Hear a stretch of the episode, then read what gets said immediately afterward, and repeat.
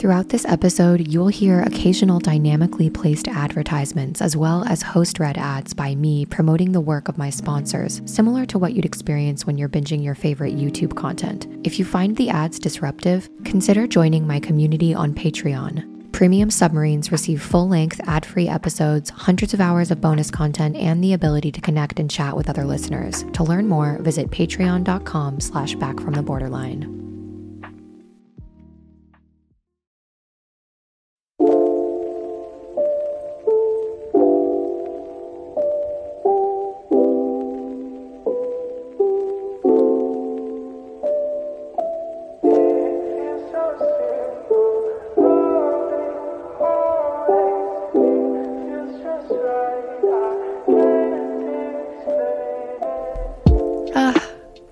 Intro of that instrumental is just so nice and relaxing that I kind of just wanted to let it play before I started talking.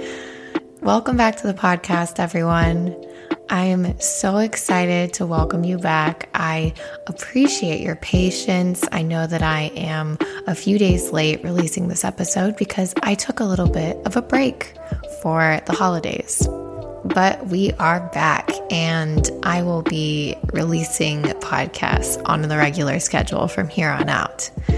A few housekeeping items. I am so excited to announce that we have finally hit 10,000 followers on Instagram. It's pretty crazy. I never thought that I would run an Instagram with 10,000 followers. And we have done this all together in a matter of six months, which just blows my mind. We also hit 50,000 downloads on the podcast. I just can't believe it. And it's all because of every single one of you. I wanted to give a huge shout out to Will, who is one of the podcast listeners, and he sent me this amazing message on Twitter that I wanted to share with all of you. Hey Molly, so therapy was, in short, amazing today. Like a textbook, exactly as both books say it should be like amazing. Had a huge revelation regarding abandonment melange, emotional flashbacks, and my family emotionally abandoning me as a kid. Hit on what you said in the new episode about our definition of attention and love not being necessarily the same as our parents. I actually mourned and empathized for my inner child and felt relief for the very first time. I literally do not believe that this progress would have happened, that these discoveries and revelations would have happened had I not found you. My therapist even said she wishes that she had the revelations I had today when she was my age. It would have saved her a decade. So I'd just like to say once more thank you for being brave and dedicated enough to make a platform of your own and share your experiences with BPD and CPTSD and your resources with all of us. You've genuinely made a dent in my life, at least. Messages like this seriously mean the world to me. You all, like, thank you for sharing. I read every single message you send me on Instagram, every review on Apple Podcasts, and it's just blowing my mind. All I'm doing is just sharing my thoughts and feelings and having conversations with people that inspire me. So, the fact that you all are taking this out into your own life and making those changes is something you should be proud of. And I just want to say to Will how proud I am of you for doing that. Each and every one of you, the podcast isn't enough. You have to take what you learn and figure out what that means in your own life. Dive into the cycles and patterns that you've built up over your own life and find out what that change looks like for you and your individual hero's journey. And taking what you learned from the podcast and using that as things to jump off of and elaborate on in therapy is a really fantastic way to bring those changes into your own life. One last thing Spotify has finally made it possible for people to rate my podcast on its platform. We've got 26 five star reviews. So if you have been listening to this podcast and I've been saying rate and review the podcast, and you're like, bitch, I can't because Spotify doesn't let me.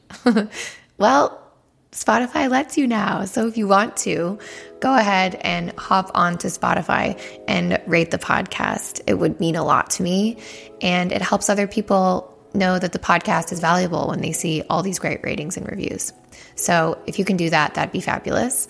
Also, one last thing our Patreon community is growing and growing and growing. And every day I make a post on Patreon of a article, video, um, just thought that inspires me. So if you want to dive a little bit deeper, you can go ahead and become a patron. That is patreon.com slash back from the borderline. So today's episode and today's guest I am so unbelievably excited to share this interview with you. Zaz and I just listened to the entire thing back last night, and I was just like, fuck, this is a really good one, guys. Today's guest is Barlas, and he runs an Instagram account called Accept and Act. And a little bit of background Barlas is one of the first people that followed the BPDT Instagram account right at the beginning. And he was so incredibly kind and supportive and always commenting and sharing my posts. And as I dug into his material, I knew that I wanted to have him on the podcast one day. And when we first reached out to each other, he would just become a new dad.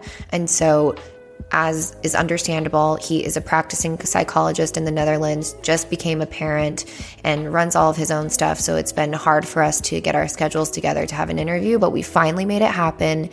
And this interview is amazing. The theme of my interview with Barlas was suppressed emotions and how they keep us stuck in these destructive patterns about how we are unconsciously repeating our childhood and how, without even being aware of it, we are walking around, many of us, just like petulant children throwing tantrums. I know that that's how I was running my life before my journey into recovery. I was just an angry child that wasn't aware of those being my issues. And the further and further I get into my recovery journey, and the more professionals and people I speak to, I realize that that's the issue is these suppressed emotions and unconscious behaviors that are driving our lives. So really, we're spending the majority of our lives just not even acting from our the place of our true selves. We're acting from these unconscious, wounded inner children inside of us. And today's episode is how we can break past that.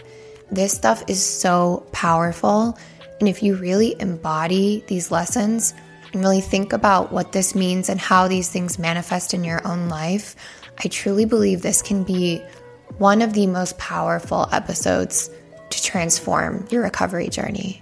So, with that, let's go ahead and dive into my interview with Barlas. All this focus, focus is supposed to be scientific, scientific, scientific. This podcast is not a substitute for professional treatment of BPD. I am not a psychiatrist, a therapist, or a doctor. I am a human being sharing the highs and lows of my own recovery. Expect mature subject matter. Probably put the kids away. Above all else, this is a place for getting real, so triggering topics will come up. All right, if you're into it, let's get into it. You have entered Back from the Borderline, the place to be for the tea on all things BPD. I'm your host, Molly. After my diagnosis, I decided to make it my life's mission to become an emotional grown up. This marked the beginning of a journey of self discovery and research that resulted in massive mindset shifts. The more I learned, the less control my BPD symptoms had over my life. On this podcast, I'll be serving up all the tips, tricks, and vulnerable conversations you'll need to deepen and expand your own recovery process as you join me in mine. You are not alone. Together, let's design a life free of BPD. All right, time to settle in and get ready to absorb today's episode.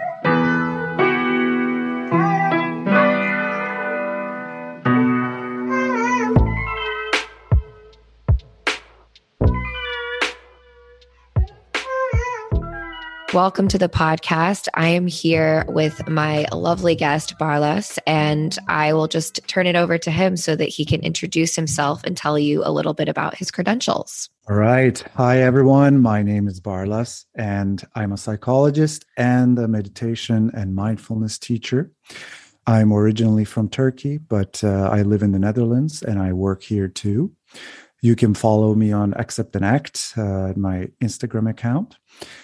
Well, uh, to say a little bit about myself, I've been doing this work for a long time, and um, I've worked and lived all over the world.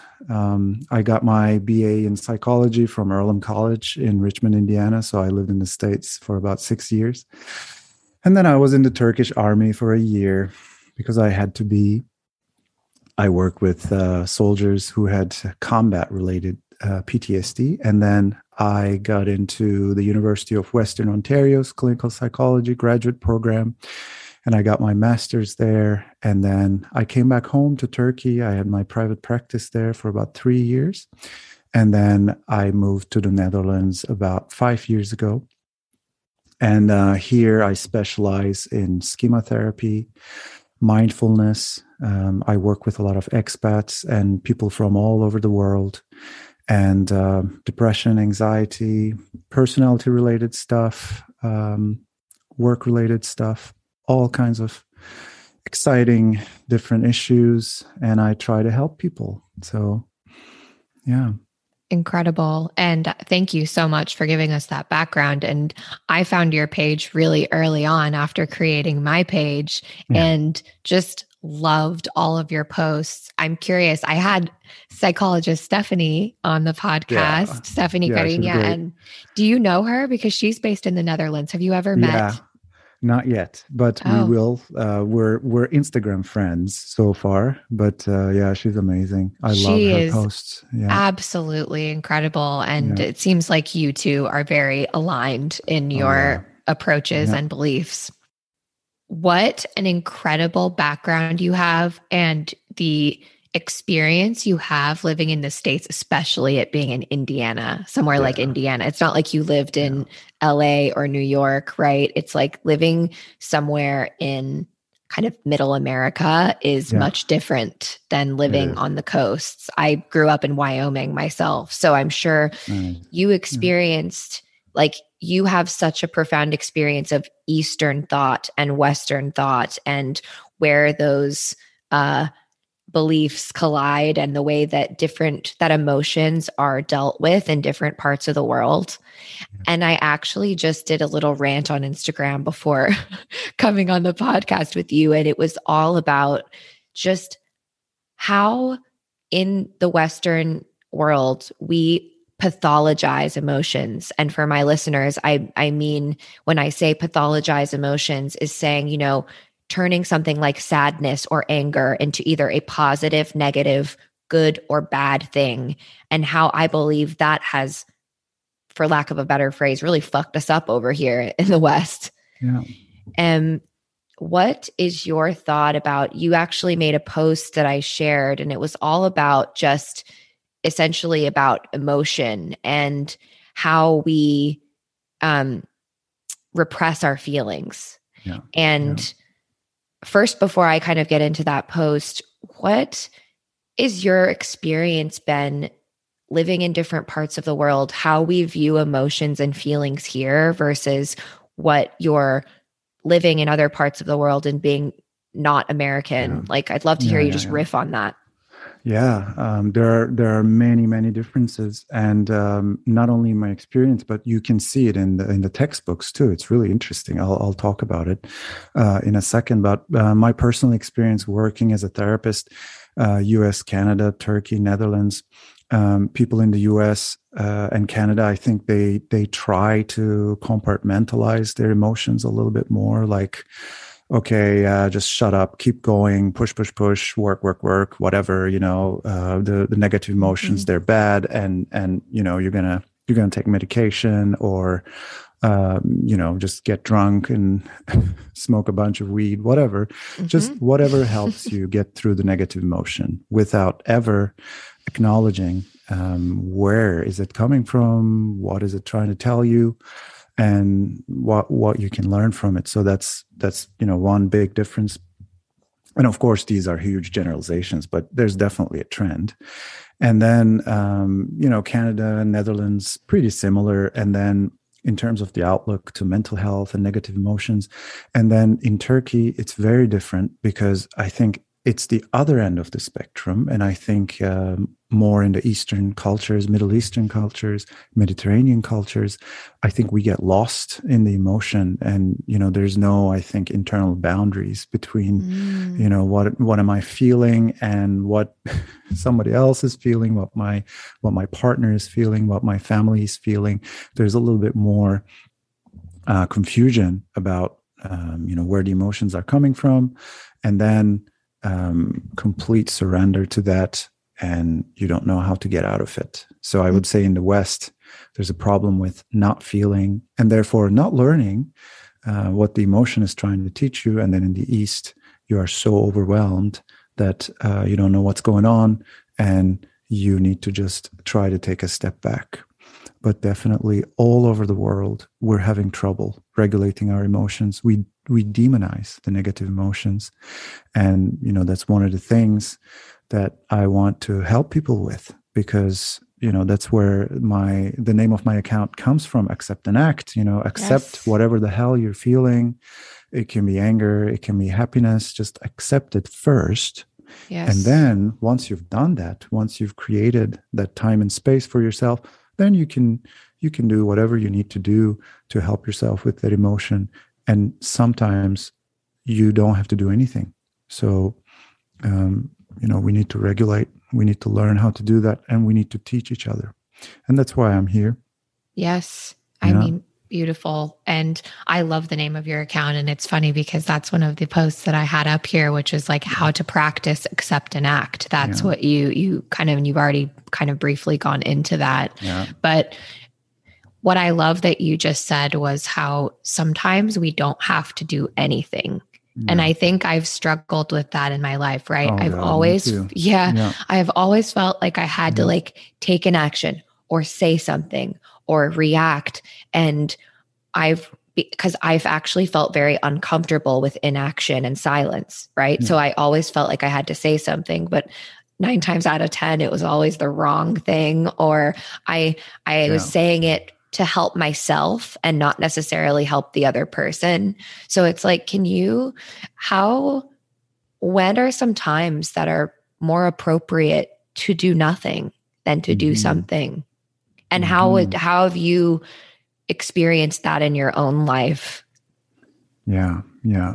I think, um, you know, it, it has to do with our threshold of, of, uh, the set point of nervous system dysregulation. And it's a it's a little bit different for everyone. So um, what's going to overwhelm me is going to be different than what's going to overwhelm you. Mm. also uh, based on um, our pasts our tra- traumas there are different uh, kinds of uh, triggers. So for me uh, the rule of thumb is that if you notice that your body is uh, reacting in some kind of fight or flight um, uh, way, mm. then you know that's a good good point to not react, unless it's to defend yourself, obviously, or or to, to to get out of a situation or something like that. But um, the problem is that once you're so dysregulated, once you're overwhelmed by the emotion, your cognitive functions are not what they are used to be because you are completely in the fight or flight survival thing. Your body is telling you you know run away run away or fight fight fight or or freeze you know? Yes. so you're not going to be able to have a conversation. You're not going to be able to make good decisions because the parts of your brain that govern the uh, the rational thinking executive function they're kind of cut off and your brain is saying you know just just you know forget about all that shit you have yes. to you have to survive and that's what i'm going to try to make you do so you know that's why in relationships we get into shouting matches you know like it yes. it, it, still happens yeah it, it still happens to me with my wife you know every once in a while i'm saying something she's saying something you know i'm i'm, I'm thinking it's like i'm repeating this for the sixth time but you know nothing is changing and it's the same for her too that's when I know, like, oh my God, I'm so fucking dysregulated. It's time Yeah. to just take a step back, take a couple of deep breaths, Yes. and and maybe get a glass of water and and and then you know you'll you'll talk about it later because you're not going to save anything in that No. moment you're not going to explain anything because you're both so triggered so dysregulated there's no point you know No. just just walk away you're not going to remember anything that you No. talk about anyways It's so true. And those are the moments where you kind of like start, it starts with one thing, you know, one small thing. For example, my partner could just be doing something and I could be talking to him and I could see him kind of like roll his eye or like look, look away. Yeah. And I could just go, Are you even listening to me? Yeah. And like just that comment from me, you know, yeah it automatic automatically turns on his defense. And so what could have been a completely benign expression, micro expression of his, which is nine times out of 10, he's a very calm person. He's not really like a passive aggressive person. But because that's what I grew up with, right? When I saw those looks in my home, it was a passive aggressive gesture. But I will interpret it, reenact my childhood with him. And then before we know it, we're in a screaming match when if I would have practiced accept and act, practiced accept, and act, for example, I could have Yeah. stopped and thought, okay, maybe he was just like looking to the side. And so Yeah. now in a more healthy interaction, I would just say, hey, I kind of felt when you looked to the side just now that you were like rolling your eyes at me or dismissing me. Um, do you need some time like before we talk about this? Because I actually like really want your full attention. And then he could go, Oh, I did I didn't mean to do that, or I actually just need to finish this. And that actually happened just the other day. And I did that. And I was like, oh, fuck. Like, think of all the fights I could have avoided in my life if I could have just Yeah. said, Hey, I saw you do this. Did you mean to look like you were rolling your eyes at me? And nine times out of 10, the person is like, I actually didn't even know that I was doing that. yeah yeah It's it's just and I think especially with people with BPD, a lot of us grew up in really invalidating environments and so there were little my family home was full of microaggressions, you know, like yeah. very everything was taken personally. Little tiny things were a huge deal. And so I've found myself in my adulthood with partners who I interpret their tiny micro expressions as my parents would have interpreted them. And I'm always met with, like, what? What is Yeah. going on? Like, I didn't Yeah. mean that. I'd love to hear you talk about how this reenacting of childhood can really negatively impact our relationships because I think a lot of us with BPD struggle with that.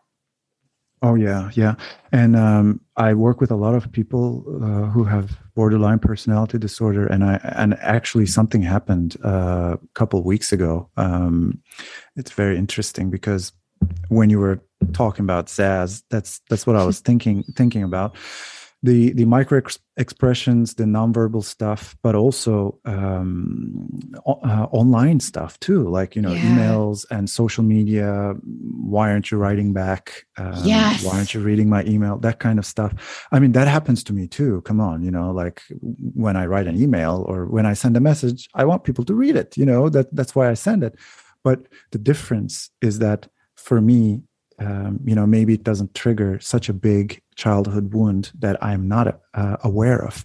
So I had this client uh, a couple weeks ago, and um, she canceled a couple of sessions, and then um, you know I wrote back. I was like, okay, I'll I'll get back to you asap.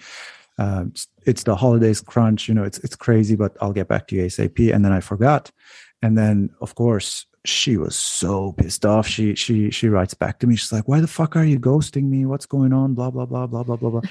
And that's you know, I completely forgot. I had no, you know, it- it's it's been so busy with you know all the cancellations and end of the year stuff, and I'm doing a lot of sessions.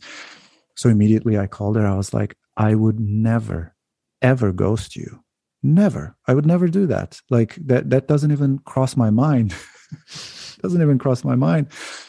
And then she was like, "Oh my God, thank you, Barlas." Because when these things happen, I Mhm. just fly off the handle. I was like, "I know.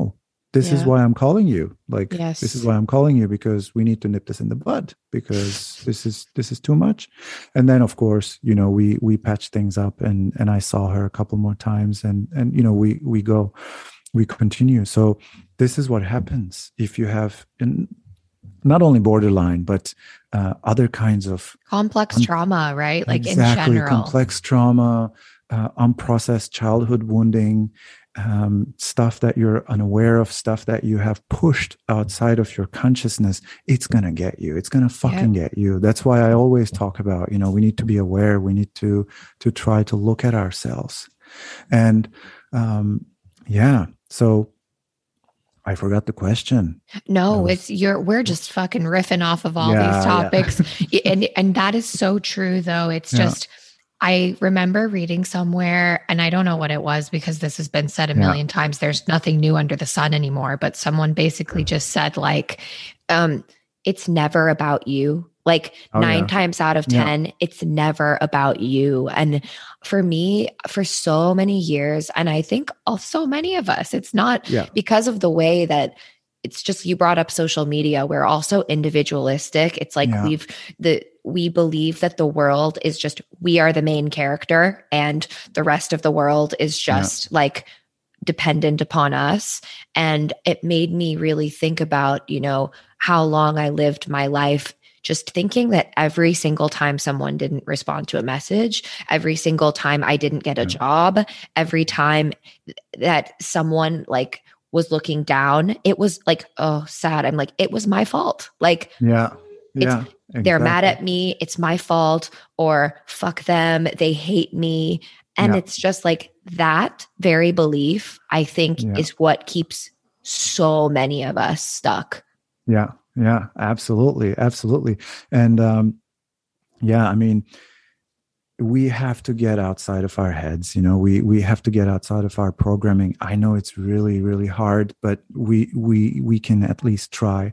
What you said is so true for me too. I mean, how many fucking fights have I picked, and you know, how many people, how many hearts have we have we broken um, thinking that it's all about us? And you know that's what i tell myself sometimes too. It's like Barlas, it's not about you man. You know like they they're just uh, they're just reacting. They're just responding to their own shit. So you know this goes back to the whole accept and act thing which is you know heavily based on mindfulness. And then it overlaps with a lot of the the, the borderline uh, treatments that we use you know acceptance and commitment therapy and just trying to use mindfulness to create some time and space between us and um, the outside world basically. And you know when that happens it's good to just take a look at what's being triggered and then to remind ourselves this probably has nothing to do with me. This is the other person and this is the part of the equation that i cannot control. No matter what i do no matter what i say they're going to react in a certain way based on their own programming based on their own traumas and and you know their own uh, software basically.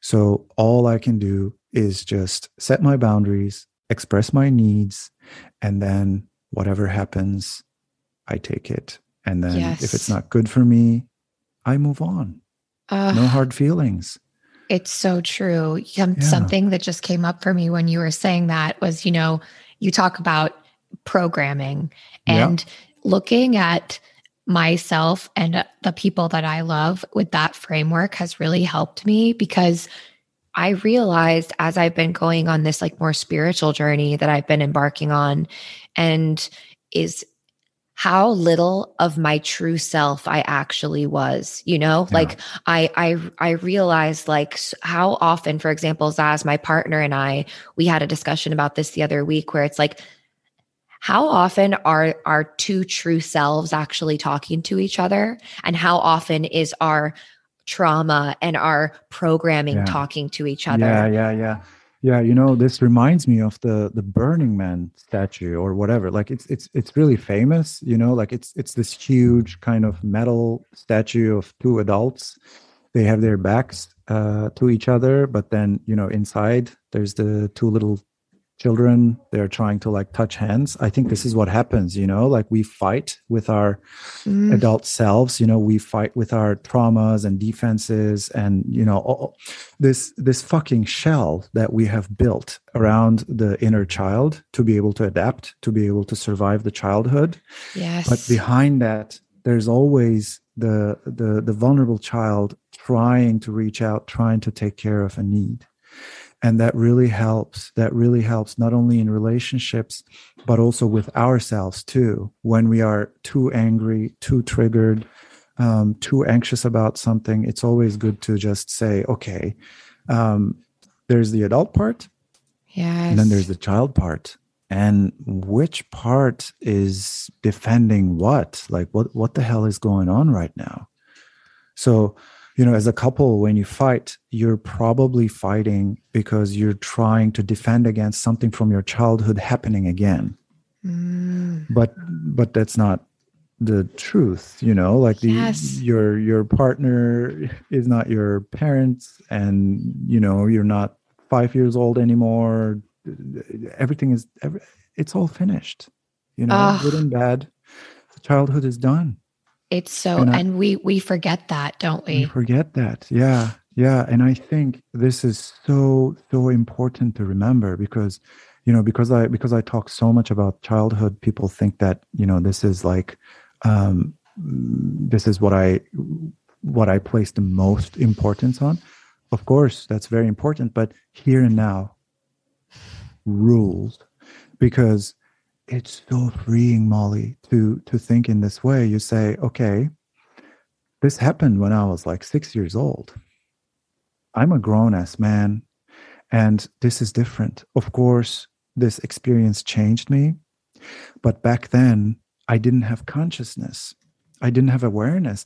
I did not have the power. I did not have the money. I did not have the agency to say, Mom, Dad, you are failing at your job. You're not you're not able to m- meet my needs properly. So you know what? I'm gonna I'm gonna get uh, I'm gonna get some new parents or I'm gonna move out. We couldn't fucking say that. no, And we and could not.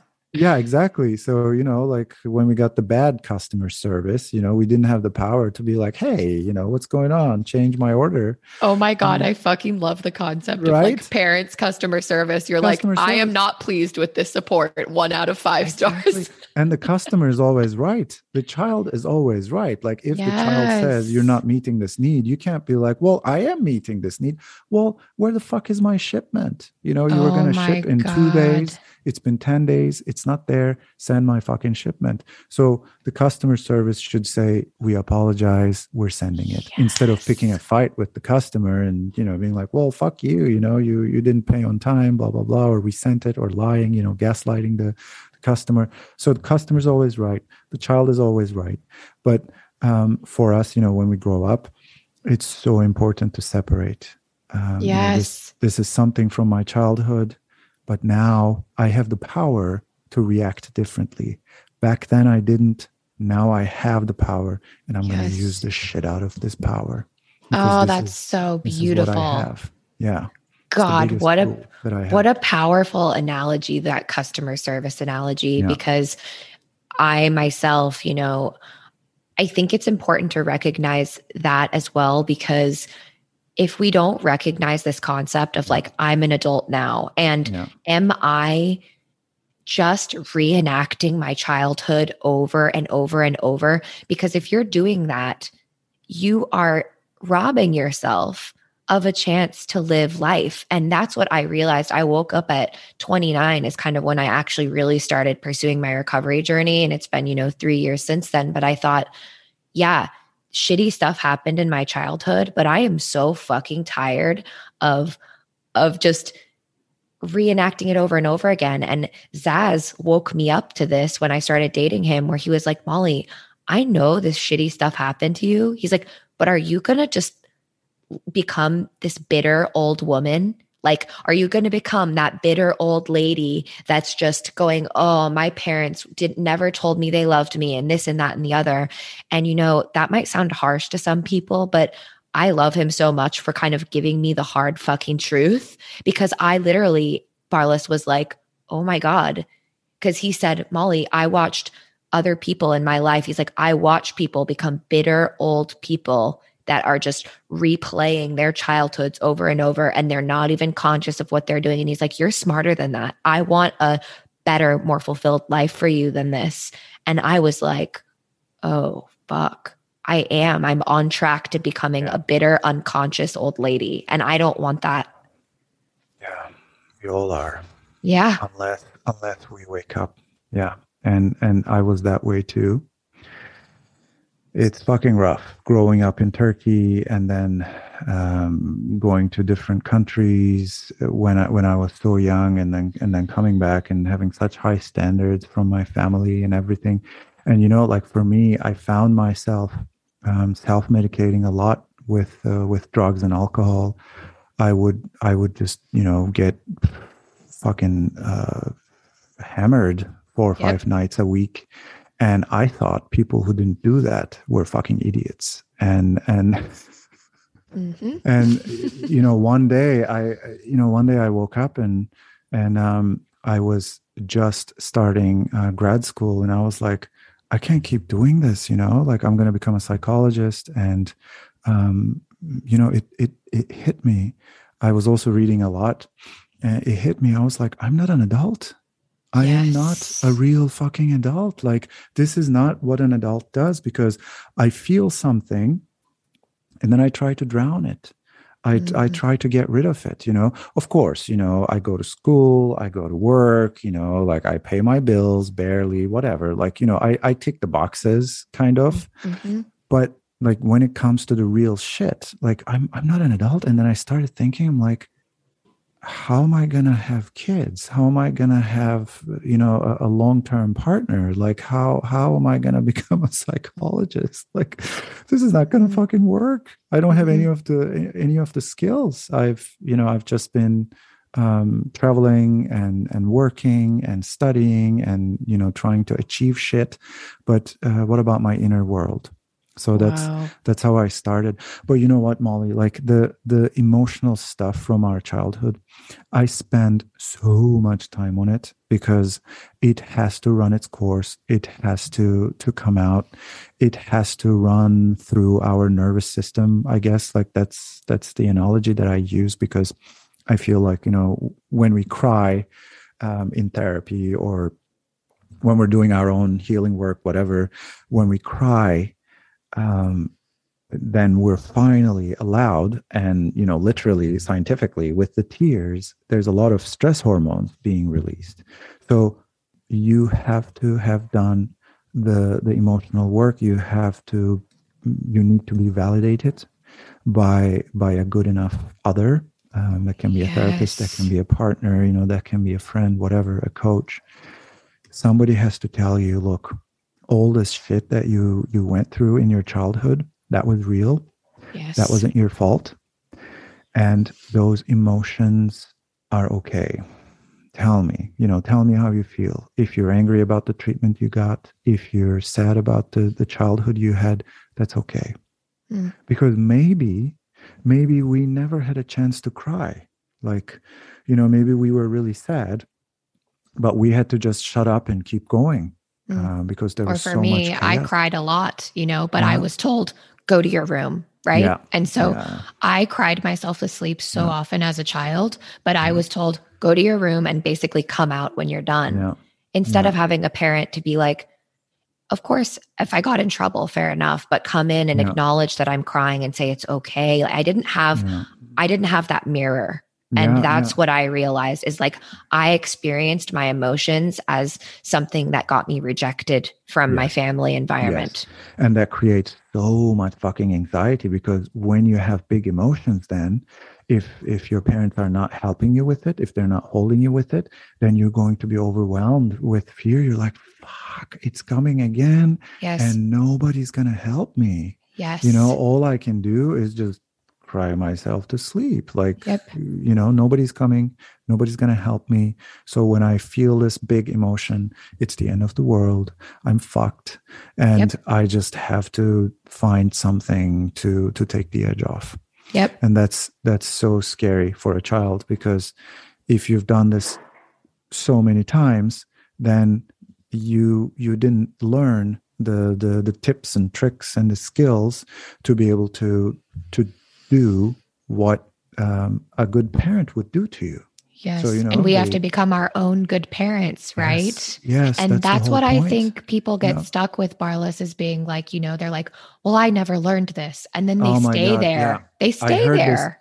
I heard this from so many people, especially people who have BPD, you know, because we, Mhm. we talk about, you know, in schema therapy, um, you know, we, we talk about this thing called the healthy adult mode, which is, you know, Mhm. the, the grown part of you, the grown, responsible, mature part of you. Uh, and we try to empower that part so that that part comes in and takes care of all the other other parts, including the, the child parts or modes, as they're called in schema therapy. Um, but you know, um, when you tell the when you talk about this stuff, like at least when you're talking about the theory, uh, people with BPD they say, okay, you know, that makes a lot of sense. You know, be your own healthy adult, take care of yourself, blah blah blah. But what the fuck is that? Like, what's what's a good parent? Like, what's a good enough parent? Like, what does that look like? So, what does a good enough parent do uh, when I want to cut myself? Like, what, Yeah. what happens and and that's when you know that um, you need to get to the bottom of of this um, of this lack you know like this this uh, complete deprivation of of a of a parent figure yeah This came up for me when you just said that. This is a great example. So, Mhm. say for instance, I I personally myself never struggled with classic forms of self harm like cutting, but Yeah. I've, I self harmed in many other ways. Um, but say for instance that example that you just gave, if if uh, someone is having a self harm urge, what what what is a good enough parent? What would a good enough parent do? How can someone good enough parent themselves through a moment of self harm urge? yeah what's happening what's happening baby what's happening because that's what a good parent would do if you were Mhm. really small i don't know 8 years old 10 years old you're just so overwhelmed with this self-critical mode self-critical thoughts. If there was a good enough adult around you they would hold you they, would- they would hug you and they would just ask you like what's going on? Like why are you so angry right now? Or why why do you hate yourself so much right now? Mm, well i hate myself because blah blah blah blah blah blah. Okay what else? Blah blah blah blah blah. What else? What else? What else? Kind of like um taking it all out. It's like give me more give me more give me more give me more of that pain. I'm going to take it. And doing that with ourselves. That can be in the form of Mm. journaling. That can be in the form of just um, you know calling your therapist and asking for an extra session something like that.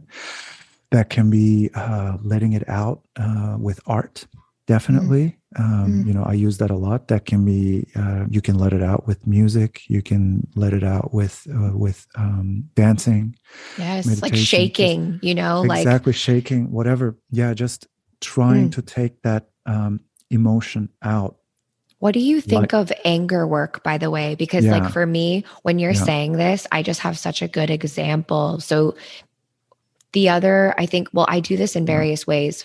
I never did anger work before. So, for me, all of my repressed shit would come out as passive aggressive little, like, I call it like a pressure cooker, like little shots of steam out at other people, right? But I never really let everything out. So, what I started doing, I worked with a shadow work coach like two years ago, and she told me, um, she basically said, Have you ever just considered going out into your car? She's like, What I do is like, if I'm feeling angry, I'll go out into my car because, and I say the car because no one can hear you in the car. yeah Um, you and she's like, Take, uh, she's like, I take a pillow and I go sit Yeah. out in my car and I just scream Yeah. into the pillow and I scream all the things that I want to scream. And I started doing that. And I'll tell you, Zaza started doing it. Where yesterday he works at a startup, right? And he's um, in the crypto space. And it's just like such a fucking hectic moment right now. And he said, Molly, yesterday I was so mad. I recognized that I was angry and I took a pillow and I just fucking screamed into that pillow. And he said, I felt so much better afterwards. And I think men specifically can really repress their emotions a lot too. And Zaz and I both have just Yeah. like loved this anger work. Oh yeah, yeah. Molly, uh, anger is a friend. You know, like we, especially, you know, you, this ties in nicely with what we talked about at the beginning. You asked the difference between the the Western and Eastern stuff, and I think in Mm. the West, uh, people are more afraid to to feel feel anger, and especially women. Unfortunately, Yes. um, you know, like men uh, are conditioned to repress it, but women, I think, they are so detached from from from that uh, anger, they don't even feel it. So, you know, like one thing that happens with my clients is that you know they they talk about something, you know, like my, you know, let's say, you know, my boss said this, and you know, it sucked, and blah blah blah blah blah blah. You know, they're visibly angry. So I reflected back to them. I was like, okay, so you sound really angry. They're like, no, no, no, no, no. I'm not angry. I'm just, you know, annoyed or blah, blah, blah. I, Mm. I tell them, don't bullshit me and don't bullshit yourself. You're Yeah. fucking pissed off and own that. That's a good thing. Like it's there's a reason for anger. You know, it, it it's designed to ensure your survival. You get angry when somebody's crossing some kind of boundary or Mm. when you are uh, being deprived of some kind of important need. So we need to honor the anger. We need to feel it. And um, so you know these techniques like um, you know yelling into the into the pillow and and things like that. You know, I, I make people yell at empty chairs in, in therapy. You know, like Yeah. or or to to drawings they make. You know, like Ah, uh, yeah. draw draw your inner critic. We'll put it in the chair, and you're just going to say everything. You know, you're going to confront it Yes. and you know especially women when when you try to make them do that at first it it's so hard like they feel so awkward you know like they Yeah. they're like um please don't criticize me I'm like come on like it's your inner Put your back into critic. Like, it. give it yeah gi- give it some more um please don't do it? I'm like no you know and then you know you help them with the anger and then finally they're just yelling at the chair and it's so beautiful you know it's like fuck you you know you ruined my life. You're always telling me what to do and i'm never good enough and uh, why do i have to listen to you? And i'm like yes yes yes yes you know give it some more give it some more. And then it's out. Ugh, I'm like, and it's so relieving when Yeah, you do and- it. And now you have power. Now you have power over this part or you know over this thing that was that was pissing you off because before you were afraid of it. You know it's like may the god forbid that you're angry.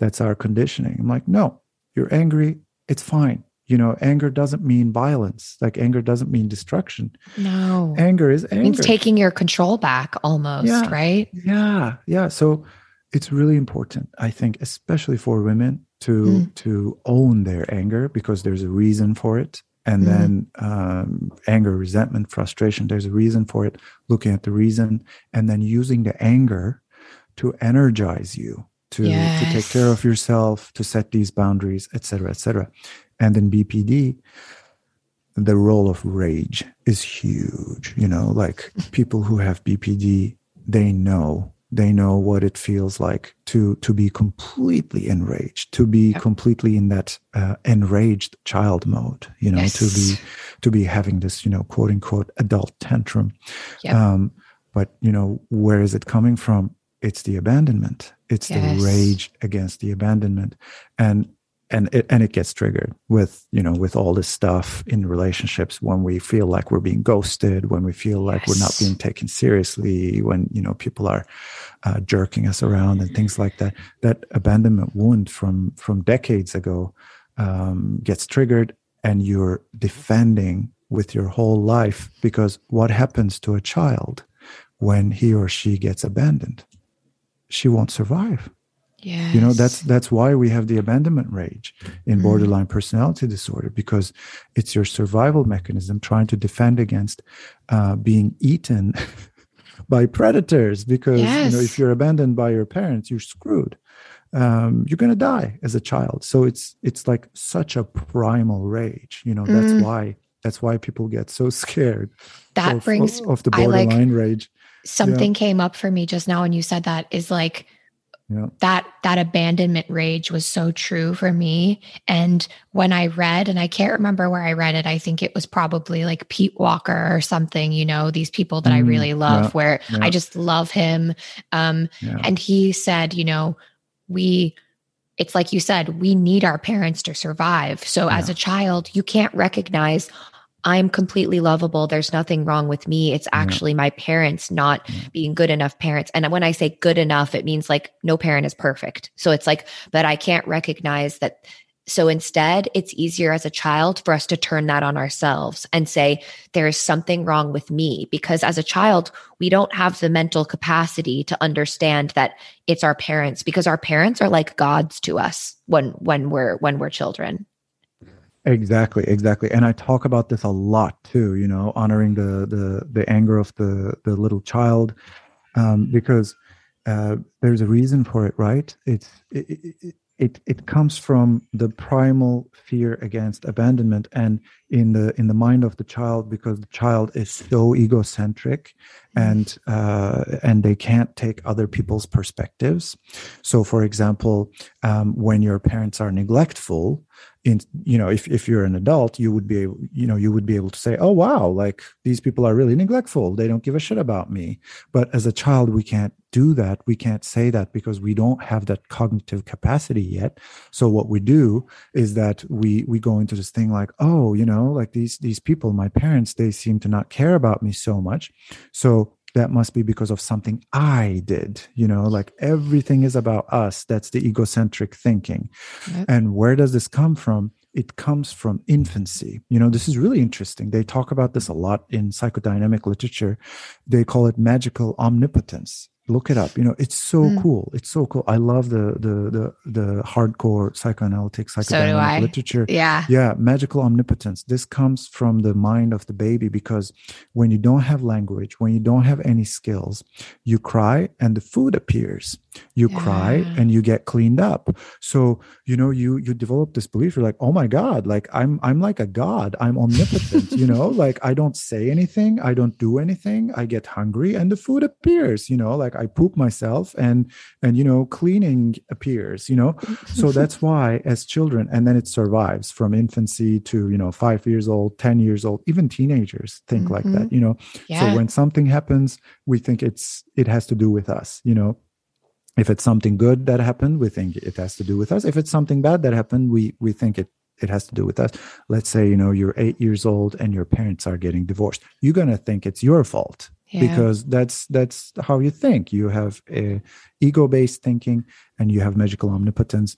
You look at everything you know you feel like everything revolves around you. And then when um, your parents get divorced even if a parent dies you're going to think that's your fault. You're going to feel guilty. You're Mm. like oh my god it must have happened because of something i did because everything else happens because of things i do you know? Like i get Mm. hungry and the food appears um, you know I, I i get dirty and then the cleaning appears. Wow like i create this universe. So this is the difference you know? So i talk about this a lot like instead of saying okay these parents are not doing their jobs we say i am not good enough. Instead of saying our parents are unable to love love us in the way that we need to be loved we say i am unlovable. These are all lies. These are all blatant fucking lies coming from the inner child because he or she they don't know any better you know? It's the mind of the child ruling us um, as adults. So that's another thing that we try to get at through awareness work yeah Yes. And and we it's our responsibility as adults now. And the thing is, it's okay if you're listening to this and you're going, I didn't know about any of this. And you're kind of having a realization that I did when I was reading about all the stuff that we're talking about now, where I'm like, oh my God, I'm basically still just a grown child. And I think I've talked about Jordan Peterson has this um this talk where he talks about borderline personality disorder and he basically said that you know when you see a child throwing a tantrum it's you know it's a little cumbersome and annoying but when you see a grown adult throwing a tantrum. It's bloody terrifying, is what he says. And he says that about like people with borderline personality disorder. They're adults kind of throwing like childlike tantrums. And whatever anyone thinks about Jordan Peterson, he's gotten a lot of shit in the last few years. But for me, he's his work and listening to him speak is incredibly transformative for me and the way that I viewed myself and my behaviors. And I encourage you um, and if you're listening, not to split on Jordan Peterson because he is he has incredible uh, talks that I, in my opinion, can really help us understand ourselves as human beings at like a core level. But that talk that he did, where I had to zoom out and I was like, oh my God, I am just tantruming as a grown ass adult. And yes, what happened in my childhood sucked, but a, you have to move through it. You can't just say, Oh, I'm going to push this away now that I recognize it. I had to do the anger work. I had to sit with those feelings and love my inner child. And now, when I have these things and I feel myself about to go into enraged child mode and have like an adult tantrum, I go, Okay, Molly, you're not a child anymore. I recognize that that hurt part of myself. I'm going to hold her for a minute. And then I'm going to realize that I have power and agency now to react in a different way. And that is so empowering to feel. Like I've, I actually now know what it feels like to have power. Whereas before I just felt like I was just being jerked every single direction and reacting. And it's just, that's not really feeling like you're living your life. It's just feeling like life is being done to you. It's the perfect uh, transition point to move into this post that you made the other day, Barlas, that I wanted to read. Um, and then I'd love for us to chat about it. So, this post that you made is about being afraid of living in our own truth and the caption you said, most people are afraid of living their own truth because it's easier to keep repeating what we already know, as painful as that might be. And your post says, one hard truth about healing that no one tells you is how much fear and thus anger your transformation creates in the unawake around you once you start doing your healing work, you start to notice how many people live cut off from their own truth and agency.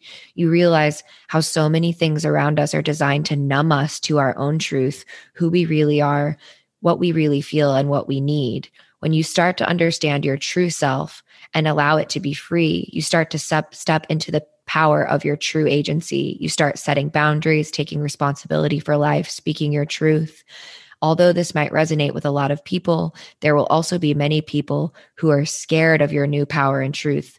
This happens because without practicing awareness, people live on autopilot, not really hearing or seeing themselves in the real you. Unaware, unawake, and repeating their old programming instead of hearing and seeing the truth. They only pick up on its distorted echoes, only pay attention to whatever keywords they are conditioned to hear. So, someone with boundaries, courage, and clarity is completely alien to them. We fear what we do not yet understand, and that fear turns into anger and an attempt to defend the ego and the way things always are. This is why our transformation creates fear and anger in certain people around us and costs us some of our old relationships. It's all a part of the process. There's no version of healing where you change and everyone else and everything else stays the same. That's not real transformation, anyways. Mourn the end of such relationships and open your heart to your true tribe.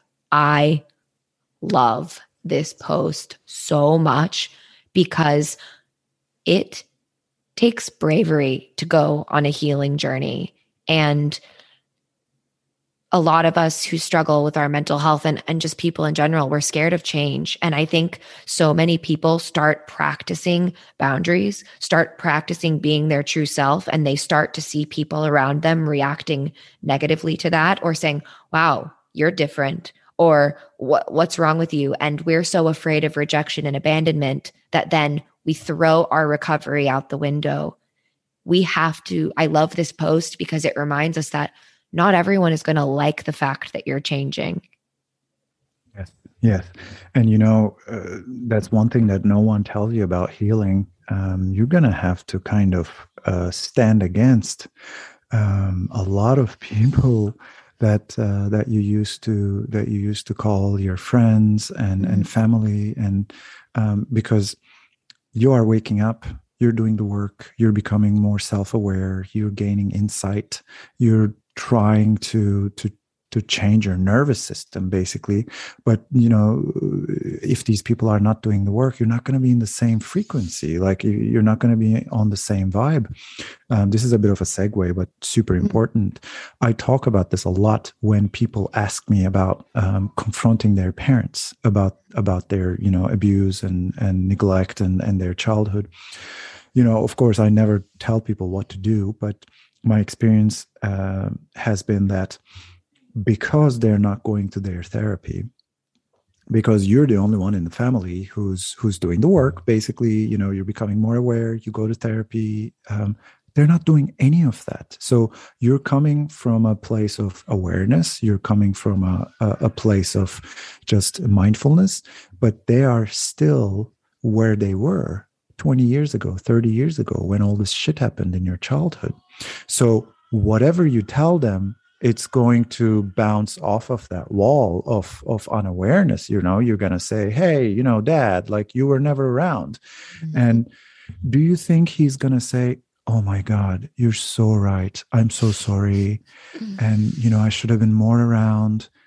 He would be able to say that if he was doing the work just like you are doing it. Or you know if you guys were going to coup- um, uh, family therapy for like the past Mhm. two years but he can't like he does not have the ability to say that. He does not have the connections in his brain literally to to be able Mhm. to talk like that. So he's going to say what do you mean? I gave you everything and Yep. you know uh, I, I provided and i was going to work and i was so busy and you know and then i had to leave your mom and blah blah blah blah blah blah. They're going to start defending Yep. or they're going to start guilt tripping you how can you say this stuff after all that we've done for you we are your parents and uh.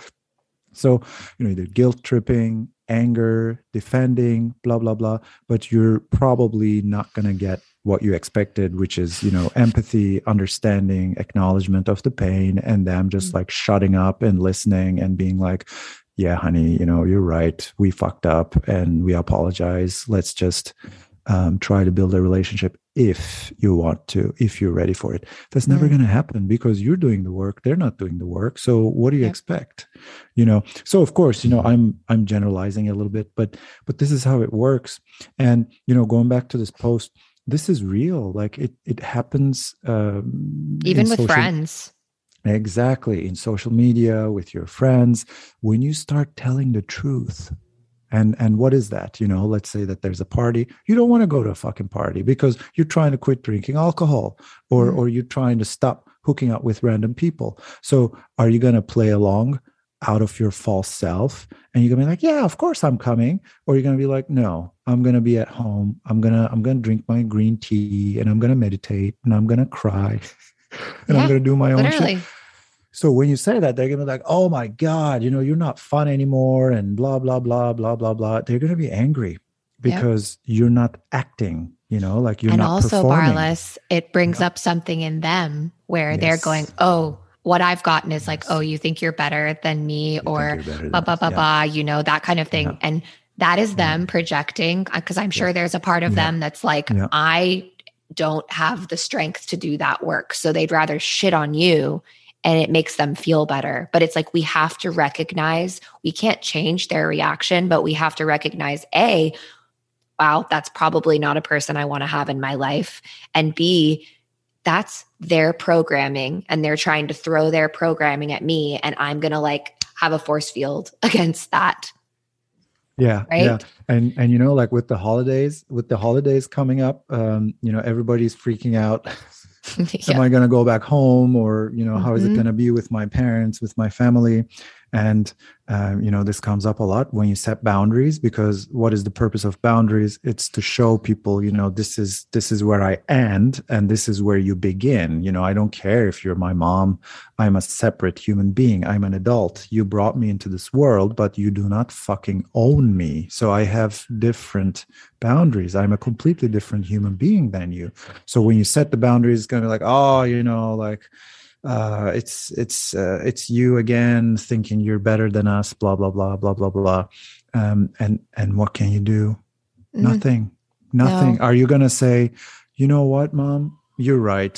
I'm just gonna stop doing this work. and i'm gonna go back to my old patterns i'm so sorry not gonna do that It's so Yeah. true. And you know, the for long time listeners of the podcast, I I did an episode a while, like maybe four episodes ago, where I really had kind of a breakdown and uh, opened up to the listeners about that I was kind of questioning what is my relationship with my parents going to look like? Do I want to have contact with them? And and I'll tell you, my parents have done a lot of um calming down and growing over the last years, but I still had so much anger and I felt like nothing was actually talked about. And we just kind of like went, like, glossed it over. And now they just want to pretend like nothing ever happened. And I felt really resentful about that. And so I was really feeling like this. I was at this point where I went, I'm either going to cut them off or I just have to get over it. And I find that a lot of us get stuck in this binary thinking of like thinking we either have to completely cut our parents off or we have to say that everything happened was okay and get complete resolution and tie everything up with a neat little bow. And I think this is so important for the holidays. I had a chat with my parents, Barlas, and I, um, since that episode, I had a talk with them and I said, all right, I need you guys to listen to me. I had a call with them and I I don't feel like I'm getting any fulfillment out of this relationship. I don't feel like you actually ask me about my day. It's just we this is so superficial and da da da. And guess what I got? Like I was like, we don't talk about, I want you guys to show me that you're actually uh thinking about the effect you had on me and my sister and our childhood and the mental health issues that have arisen due to this. And of course, what did I get? A lot of defensiveness, a lot of it didn't go well, right? Mhm. And I actually told them I didn't want them to come for the holidays, so they're not coming. Mhm. And um, since then, I've had a couple of more reparative conversations with my parents, and I'm really lucky that they did reflect. And my mom said, Look, both of them came to me and they said, Look, we can't change what happened in the past.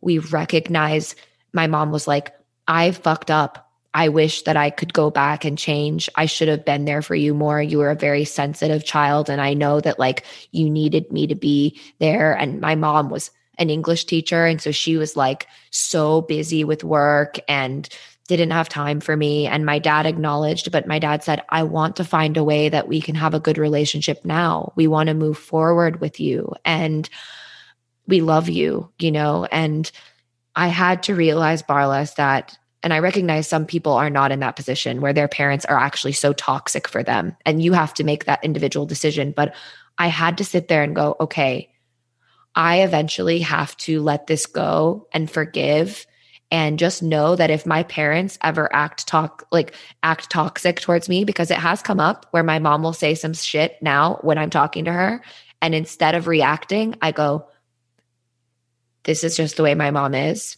There's nothing I can do to change that. I know she loves me but I'm going to just let this one slide. You know I think a lot of us have to find is there a middle path that we can have with our parents? And when they're stuck in their programming i think the key is being keenly aware of being able to identify when our parents are stuck in that programming Yes. recognizing the power of seeing that Mhm. you don't even have to Mhm. point it out to them because pointing it out to them is ineffective but going i'm okay i'm an adult now and i feel really i actually feel sadness and compassion for my parents when i see them stuck in these cycles because i know i'm a cycle breaker as you've discussed before yes but I saw you writing something down. I want to give you a chance to Yeah. react to all of that. Oh yeah, I I wrote so many things. First of all, th- that's a really good experience that you had, you know, with with the Mm. parents. I'm glad you had that. That's beautiful, you know, that they were able to take responsibility and say, you know, we love you and you know, we fucked up. That's that's wonderful. That's I'm proud that's of great. them. Yeah, you're proud of them. But did you need that experience to be able to heal? No Nope. we don't need yeah we don't need to to um you know have this uh, grand finale where you know we're hugging and you know everybody's uh, saying everything that they they should say and blah and blah, that's blah, what blah, I wanted, Barlas. That's what I wanted. Yeah, and I thought I can't heal until Yeah. that happens. Yeah, we all do, but that is such such a such a misconception, you know, like Mhm. this this is the whole like this is the I, I don't know like I, I think it's like spiritual bypassing you know? And i remember a couple of weeks ago you were you had some some stories about your favorite books uh, something like that and you talked about alice miller Yes, I love I her. The drama of the her. gifted Yeah, child. The drama of the gifted child and breaking the wall of silence. Those two books are amazing. And she talks all about that because she says, you know, like even therapists, even therapists have this like weird um, parent pleasing conditioning where you know they push their uh, clients to like you know have these conversations with their parents and you know come to this point of you know hugging and kissing and forgiving. And she says why? Like Mm. why? You're still angry. You're still pissed Yep. off. You're still frustrated. That emotion that anger has to come out first. And then we'll talk about you know forgiveness and reconciliation. Like what are you doing before uh processing that anger you know like what, what are you doing this is this is premature you know it's and Barlas, forced. oh my God, this just made me think of and it's like they don't need to witness you either. I felt like I needed my parents to Yes. witness me Yeah, screaming exactly. at them, right? exactly But what did I do instead? I got a triggering text from my mom, I think five weeks or so before I had this conversation with my parents. And I called Zaz and I said, Zaz, come downstairs. And he's like, What the fuck? What the fuck? And I said, I just need you. I got this text from my mom. I know that it's probably not a big deal. It probably sounds like nothing, but I just need you to be here. And I want to just like scream out and yell at my mom with you just witnessing this. And I ended up Barlas. It was like you, was like saying, make a, a picture of the inner child and put it, or your inner critic and putting it on a chair. I literally screamed at Zaz as if he he was my mom, know? and I couldn't believe the shit that came out of me. Yeah. I yeah, and I ended up in a puddle on the floor, like shaking. And yeah and and Zaz said, "What can I do?" And just he just stroked my back, and he didn't have to say anything. He just witnessed it, and I realized I don't need my parents to witness, but I have to let this out in other ways. And now I can interact with my parents so much more without all of this anger because I realized I just needed it to come out. I didn't need them to witness it. I didn't need them t- to atone for anything. I just had to get it out. Yeah, exactly. And why? Because you're free. You're free. You're an adult now. You call the shots. You make the rules. And you don't need mommy and daddy to tell you anything or to do anything for you. So, yes. You know, like we we have this like romantic ideal, you know, we just talked about it. Like, you know, we yell and then we hug and they say, I love you, baby. But we don't need that you know like okay if, if that happens in a healthy way great but we don't need that what we need to do is to take care of ourselves and Mm. to live out these emotions to take them out because especially repressed anger it's so dangerous because you know when you push it out of your awareness when you push it out of your consciousness you don't control it. It controls you. It's going to strike at you from the shadows. And that's and and guess what? Where the the inner critic the the um the self-flagellation you know so to speak Yes. comes from it's our anger towards our parents that we had to push outside of our awareness. Mm. because we couldn't be pissed off at, at, at mommy and daddy because what the fuck were we going to do we you know like when you're six years old you can't be like you know i hate you guys. I'm unhappy with the treatment. You need them to take care of you. exactly. So you just shut up and you swallow it. You Mhm. find a way to swallow that anger. You find a way to turn it somewhere else. You find a way to twist it. And Mm. where does it turn when it can't find a, a an outlet? It turns against you. So Mm. i'm angry at my parents becomes i'm angry at myself. Again that's a lie. That's a lie. That's a little ego lie you know? That's that's a lie from our childhood. You're not angry at yourself. It's the anger that you have pushed outside of your awareness. My God. Yeah It's so true. You and when Yeah. when you said self-flagellation, for those of you that aren't aware of this, I mean, I am ex-Catholic, so I'm very familiar with self-flagellation. Um, but it what came up for me when you said so. And by the way, people that don't know, self-flagellation is like beating yourself up, right? And what I thought of when you said that is like, have you ever seen the Da Vinci Code, the movie, where it's like there's this Catholic guy that's in the movie and a, an old practice in like Catholic spirituality was like to take a whip and like whip your own back, like beating yourself up. And I remember there's a scene in Da Vinci Code where that guy is just this very religious man is just whipping his back, and his back is just covered in just oozing sores and scars. But and that I always think about that when I think about the inner critic because that's what I see. Like I realize that I never my critical inner thoughts never stopped.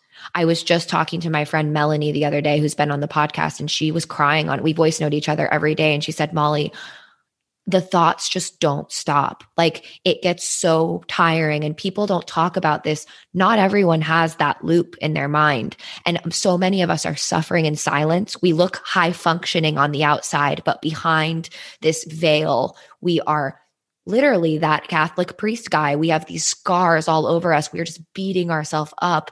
And then on the outside, we're going, everything's fine. But on the inside, there's a loop of, you're so fucking stupid. You always say the fucking wrong thing. What's wrong with you? No one's ever going to love you.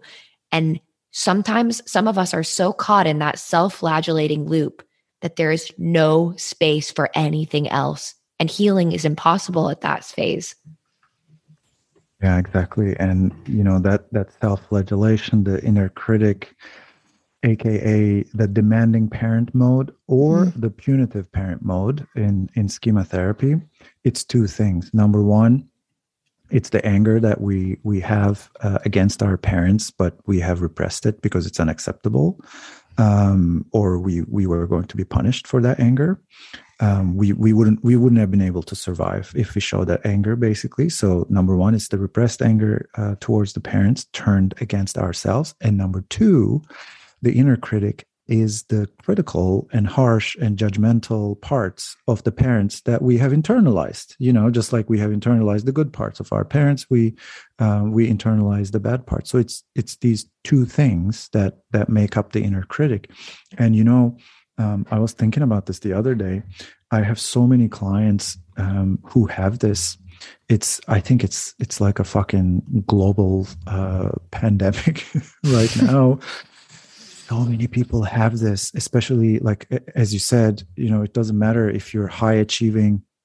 You know, I work with people who are like you know really high level executives or or you know like things like that. But I also I also work with people who are not, and there's one thing in common. It's this thing you know i'm stupid i'm worthless i am lazy i am irresponsible i am this i am that blah blah blah blah blah blah blah. And it's so so um um you know painful to see people Mm. accepting these sentences basically like accepting these words without any resistance. You know like it comes in and they're like yeah yeah i am stupid i am worthless. I am this. I am that. So so i challenge them. I say well do you do the same thing when this happens um, to someone you love? Like you know like let's say let's say you know you're at a restaurant and somebody comes up to you or to your friend and they say you're so stupid. You're worthless. You're like who the fuck are you man? Go away. Like what are you doing? Like you know you you would have this kind of um this kind of firm attitude against Yes. them You'd have So a visceral why- reaction. You would be like, exactly. So why don't, you have that? Yeah, like why don't you have that against yourself? So so um, it's about cultivating this this attitude of I hear you, inner critic, but you're not real. I don't have to listen to you. I don't have to follow you. I don't have to do anything that you say.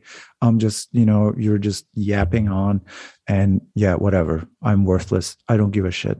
Yes. You can say whatever you yeah, whatever. And you can Like, yell back at it too. you, You, can know, yell back at it too. That's yeah. Zaz has actually started because I read in Pete Walker's book about the power of like, if you can, and if you're actually in a space where not in public, where people are going to be like, whoa, this bitch is like t- talking to herself.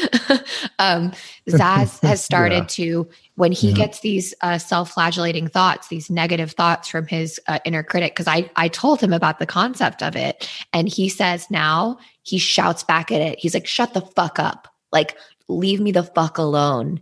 And he said that that's also been incredibly helpful for him. I've started doing it. And when you start doing that, you start also becoming aware of how many of your thoughts are actually from that inner critic which means there's little room for creativity for for uh, ideas for good things to happen in your life. And so when i started doing that and yelling back every single time it happened just the uh, the act of yelling back for like 3 days i was basically screaming all the time. And i realized oh shit like 90% of my thoughts are actually not my true self. They are just this internalized critical parent. Yeah. And you are the one with the capital T and the capital O. You are the one who observes all of that shit. Yes. So that, that voice isn't you. Like you are the one who's hearing that voice. Therefore, you can change that voice. You know, that's Yes. that's what we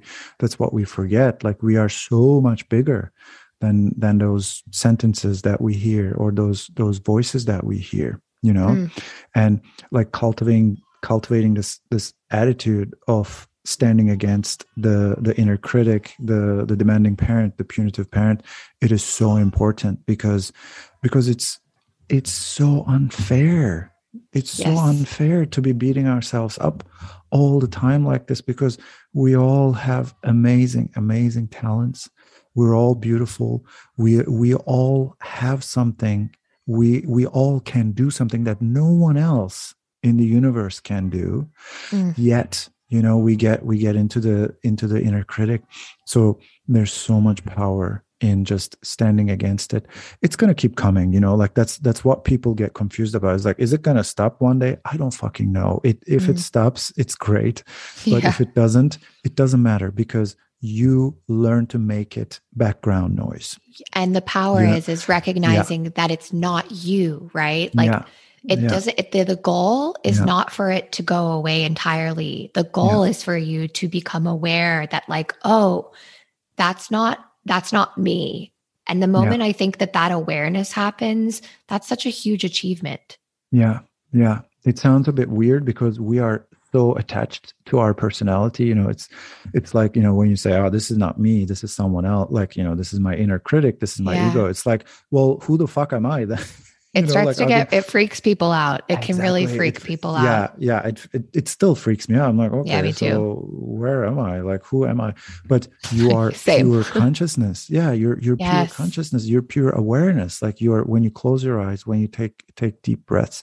There's so many different sensations going on. You are the being who's hearing, seeing, like feeling all of that stuff, and that voice is just something. It's like a piece of code that Yep. that runs in the background. That's it. Yes. that's it. And through the awareness work as you said you have the choice. Are you going to follow this little voice?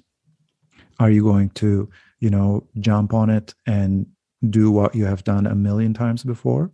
Or are you going to take a deep breath and consciously choose something else? You know are you going to be like oh my god here we go again. It's my inner critic i've had this for millions of years I talked about this with my therapist. Okay, what was I going to do? What was my plan? Oh, I was going to do some breathing exercises and I was going to remind myself that I have a choice. I have an option. I'm going to say, okay, fuck you. I don't have to listen to you. This is what I really want. So I'm going to do this. So, yes. yeah. You know, you it makes me feel like and I know that we you we've been talking for a long time now. I'd love to to end on just a little bit of a chat about the spiritual aspect of recovering because you're the perfect person to discuss this with because I can see the hints of the spirituality weaved throughout your Yeah. posts, just mm-hmm. as I do as well with mine. And I'm dipping my toe into that because people react, can react very negatively to yeah. any mention of spirituality. And I'm sure they would say, oh, that's woo woo shit. I don't want to like that's hippie shit, right? And I think for me, I used to be one of those people where I would Yeah. reject any hint of spirituality because of growing up around really hardcore evangelical right wing kind of Christian environment. And so it made me I, one of my earliest memories was being sent to church camp as a child, right? And it was a Yeah. very Yeah. like evangelical church camp and they Yep. were telling me that anyone who as probably an eight year old kid, anybody who doesn't believe in Jesus is going to hell. And as a Mhm. young child, I was like, what? And then I brought up to this camp counselor, I was like, but one of my good friends is Jewish. Does that mean that she's going to go to hell? And the church person was pretty much like, yep. And I went, as a child, I just rejected that. And then I started growing up and I had so many friends who were, um, like, I had a lot of friends that are gay men. And I heard the the way that the church responded to that. So for me, I cut myself off from spirituality, but that meant that I I didn't get to pursue a mature spiritual path, which is like Yeah. people that are at the highest level of a lot of these religions, they are all very mind they're mindfulness based. Like even yeah some of the most high level Catholic priests, for example, will go on like meditation and spiritual retreats and become Zen masters, right? So Yeah. what I want to talk about and what I want to ask you about is more um how do you, what is your relationship with your spirituality and why do you think finding some type of spiritual path is so important for mental health and well-being? Yeah. So um, for me, I have read all the books, uh, you know, Quran, Bible, all of that, um, but I don't follow any of them. I don't practice any of any of them. I have my own spirituality, which is based on uh, freedom through awareness, just becoming aware of what am I doing and for what, and and through that, how can I um, take more responsibility for my life and and how can I live a better life which and and for me you know the path that I have chosen is helping people and and try to to help them live better lives. So for me that's kind of like you know that's my that's my spirituality you know just uh just being there for people for myself trying to be aware trying to understand that we are all the same basically you know as as like living beings. So for me that's the definition uh, of spirituality. In the healing journey it helps a lot because if you know going back to the inner critic again if you have that then um, you don't have a lot of self-compassion and it has to come from somewhere. So you know i'm very practical i'm very pragmatic. So if that's going to come through mindfulness if that's going to come come through that kind of spirituality you know we are all um, made of love and we're all um, just beings uh, who are connected to each other. Therefore you need to try to give yourself the same compassion that you would give uh, someone who's suffering um, Yes. so that really helps kickstart that that self-compassion that um, kind of zooming out of your life zooming out of your shit and like looking at it as a universe and like not looking at it as like you know this person that person but humanity and like living beings and and energy and zooming out and being like oh my god like you know we're all connected and i have to treat myself well um, and through that i heal and through that i can treat other people well too you know? So yes. compassion i use it for compassion spirituality and it really helps. Even people you know who are very very very non-religious when they get into this when they start meditating they start touching that part of themselves. I think we all have that spiritual part you know? They start touching that part of themselves and it's so beautiful to see you know? Like you don't have to become religious all of a sudden or or nothing like that. It's just this acknowledgement of of um, you know love and connected interconnectedness as a as a species as a as living beings.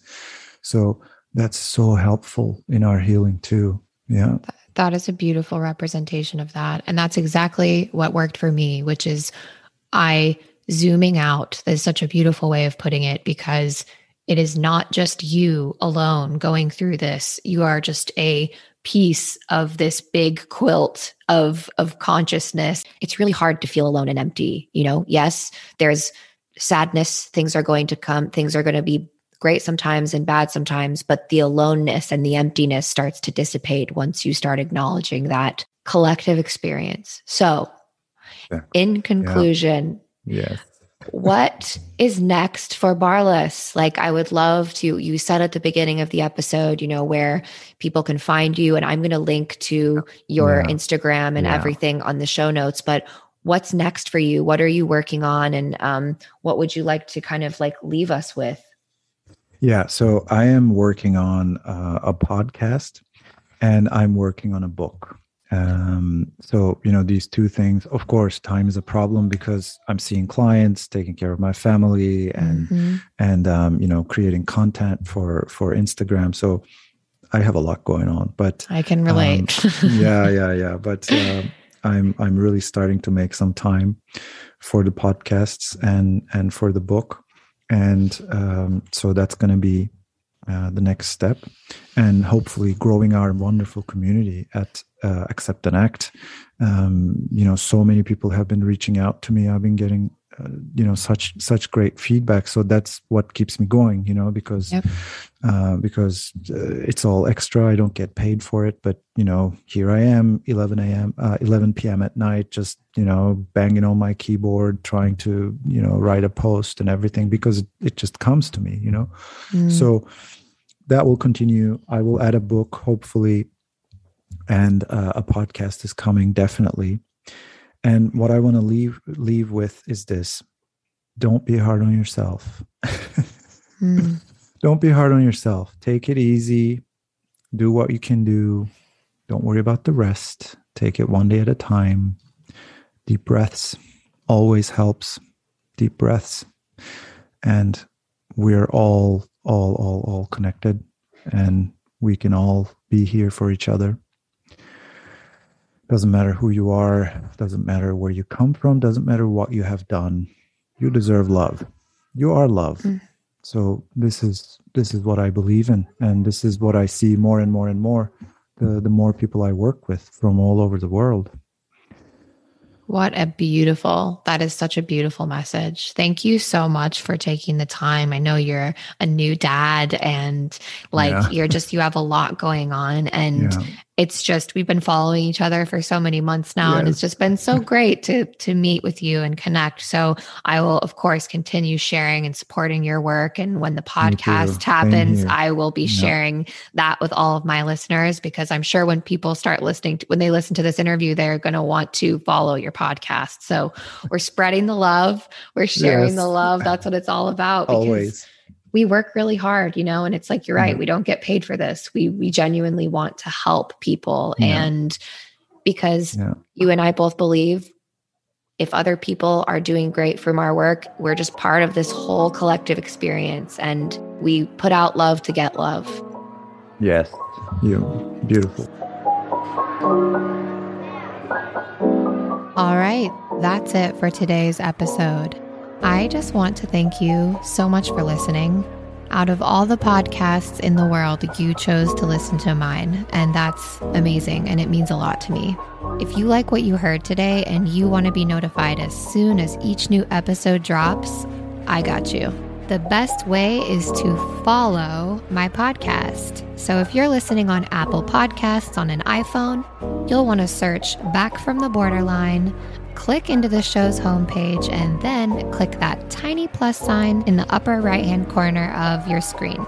It will turn to a check mark, and then you are officially following the podcast. Now you'll never miss an episode. If you love this content and this podcast and you want to support me as I continue doing this, following the podcast is the best way to do that. If you want to get access to detailed show notes for each episode, connect with me on socials, or reach out to collaborate, you can find all that and more at backfromtheborderline.com. You can also connect with me by writing a review in Apple Podcasts.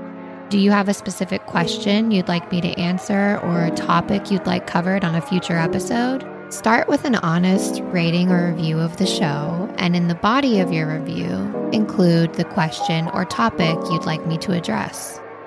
It is my hope that you have the most amazing day, but if it isn't quite amazing, I hope at least our time together made it a little bit better. All right, until next time.